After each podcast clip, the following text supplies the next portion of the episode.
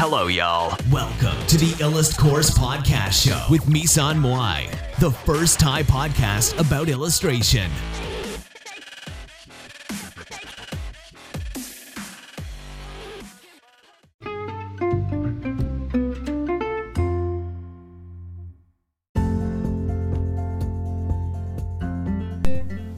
สวัสดีค่ะ มาพบกับรายการอีลัดพอร์ตเช่นเคยนะคะ รายการที่จะนำคุณมาสู่เรื่องของการวาดภาพประกอบนะคะ แล้วก็เรื่องของโลกของการวาดประกอบและฟรีแลนซ์นะคะ ค่ะวันนี้นะคะเราก็จะมาเรียนรู้เรื่องของเทคนิคการวาดเส้นดินสอที่จะทำให้เส้นดินสอเนี่ยพริ้วสุดๆนะคะ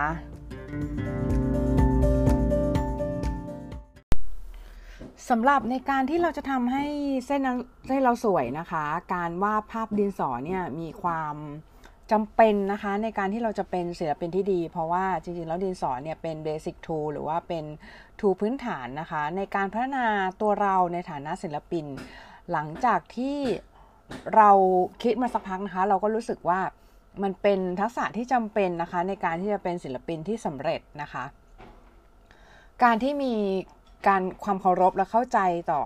สิ่งนี้เทคนิคนี้มันถึงเป็นสิ่งที่จำเป็นนะคะ การฟังพอดคาสต์นี้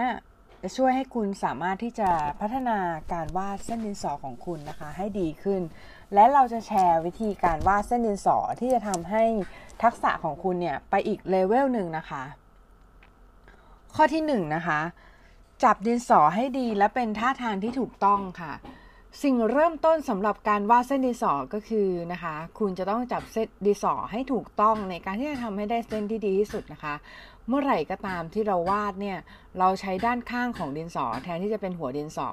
แล้วเมื่อเราต้องการที่จะวาดบริเวณพื้นที่ใหญ่ ๆ เราก็จะทำการเอียงดินสอให้ขนานกับเส้นที่เราจะวาดนะคะ เราก็จะได้เส้นที่มีความหนาและนุ่ม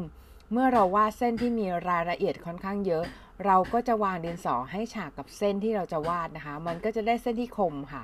เมื่อเราวาดรายละเอียดที่มีขนาดเล็กมาก ๆ เราจะใช้หัวดินสอเท่านั้นในการวาดนะคะ ต่อมานะคะ ข้อที่ 2 ก็คือการเรียนรู้ในการให้แสงเงา หรือกระบวนการให้แสงเงาที่ถูกต้องนะคะ ทางที่ดีที่สุดในการให้แสงเงา หรือว่าการที่จะใส่เงา เราสามารถทำได้ 2 วิธีนะคะ วิธีแรกก็คือวาดเส้นทั้งหมดไปยังทิศทางเดียวกัน โดยการที่ทำแบบนี้นะคะ จะทำให้รายละเอียดนั้นเด้งออกเด้งออกมาจากเส้นค่ะ ทางที่ 2 ก็คือใช้วิธีสารเส้นที่จะทำให้รายละเอียดของรูปร่างนั้นมีความชัดเจนมากขึ้น และรูปร่างนั้นดูโดดเด่นขึ้นมานะคะ การสารเส้นไปรอบๆ รูปร่างของวัตถุทำให้วัตถุนั้นดูเหมือนอยู่ในเพอร์สเปกทีฟนะคะการใช้วิธีลงเงาแบบนี้เหมาะกับการลงเงาในส่วนของฉากหลัง และเพิ่มรายละเอียดของผิวสัมผัสนะคะ ต่อมานะคะข้อที่3นะคะควบคุมความหนาบางของลายเส้นนะคะ ส่วนต่อไปนี้คุณจะต้องเรียนรู้เกี่ยวกับการวาดเส้นดินสอนั่นก็คือการควบคุมน้ำหนักของลายเส้น การควบคุมน้ำหนักของลายเส้น จะช่วยทำให้คุณแยกวัตถุออกจากกันนะคะ และทำให้คุณนั้นสามารถที่จะใส่เงาที่มีความเด่นลงไปบนแสงเงาของลายเส้น ลายเส้นจะหายไปในแสงเงา ซึ่งจะช่วยให้การแสดงให้เห็นในรูปทรงเป็นรูปทรงสามมิตินะคะ ข้อ 4 นะคะ ค่อยๆ สร้างเส้นสเก็ตขึ้นมานะคะ เมื่อไหร่ก็ตามที่เราเริ่มต้นด้วยการวาดเส้นดินสอเนี่ย เรามักจะพยายามหลีกเลี่ยงที่จะสร้างเส้นที่มีความหนา หรือมีความเข้มในเบื้องต้น เพราะเรารู้ว่าเส้นของเราจะเปลี่ยนไปนะคะ เพราะฉะนั้นเราจะพยายามที่จะตรวจสอบลายเส้นของเราเสมอ ในตอนจบเราถึงทำให้เส้นเข้มขึ้น และใส่รายละเอียดโฟกัสไปที่จุดใดจุดหนึ่งเป็นระยะเวลานานนะคะ ดังนั้นคุณจะไม่ทำงาน ให้เกินในจุดนั้นเมื่อคุณต้องการที่จะวาดภาพที่มีความสมมาตร พยายามที่จะโฟกัสไปยังพื้นที่ที่อยู่ระหว่างลายเส้น แล้วก็คอยเช็คอยู่เสมอนะคะ ข้อ 5 นะคะ พยายามเช็คงานอยู่เสมอนะคะ เมื่อไหร่ก็ตามที่เราทำงานเราพยายามเช็คงานแล้วก็เช็คซ้ำหลาย ๆ ครั้งนะคะ เราต้องเช็คหลาย ๆ ครั้งก่อนที่จะใส่รายละเอียด หรือว่าใส่สิ่งต่าง ๆ ลงไปในภาพ สิ่งเลวร้ายที่สุดที่จะ เกิดขึ้นเกี่ยวกับรายละเอียดก็คือพยายามทำให้ทุกอย่างนั้นดูถูกต้องก่อนที่เราจะใช้เส้นที่มีความเข้มและหนักลงไปนะคะ ด้วยการเช็คหลาย ๆ ครั้งเราจะถามตัวเองว่า อันเนี้ยมันดูดีหรือยังนะคะ ดูเหมาะสมหรือยังก่อนจะทำลายเส้นให้หนักขึ้นนะคะ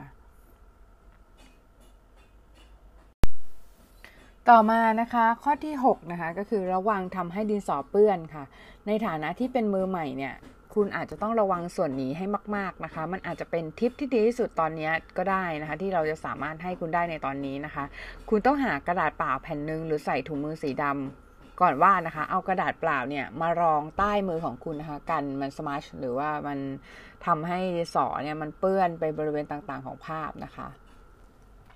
ข้อ 7 ก็คือใช้มุมมองอื่นบ้างนะคะทิปที่ดีที่สุดสำหรับมือใหม่นั่นก็คือเราเห็น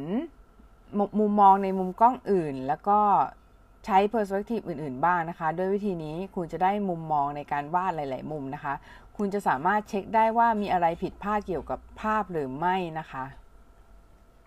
ต่อมาก็คือข้อที่ 8 นะคะ ก็คือคุณรู้ว่าเมื่อไหร่ทำเสร็จแล้วนะคะ สิ่งสุดท้ายและเป็นทิปที่สำคัญมากก็คือ รู้ว่าเมื่อไหร่ที่เราจะจบงานของเรานะคะ แม้หลังจากที่เราเซ็นไซลายเซ็นของเราแล้ว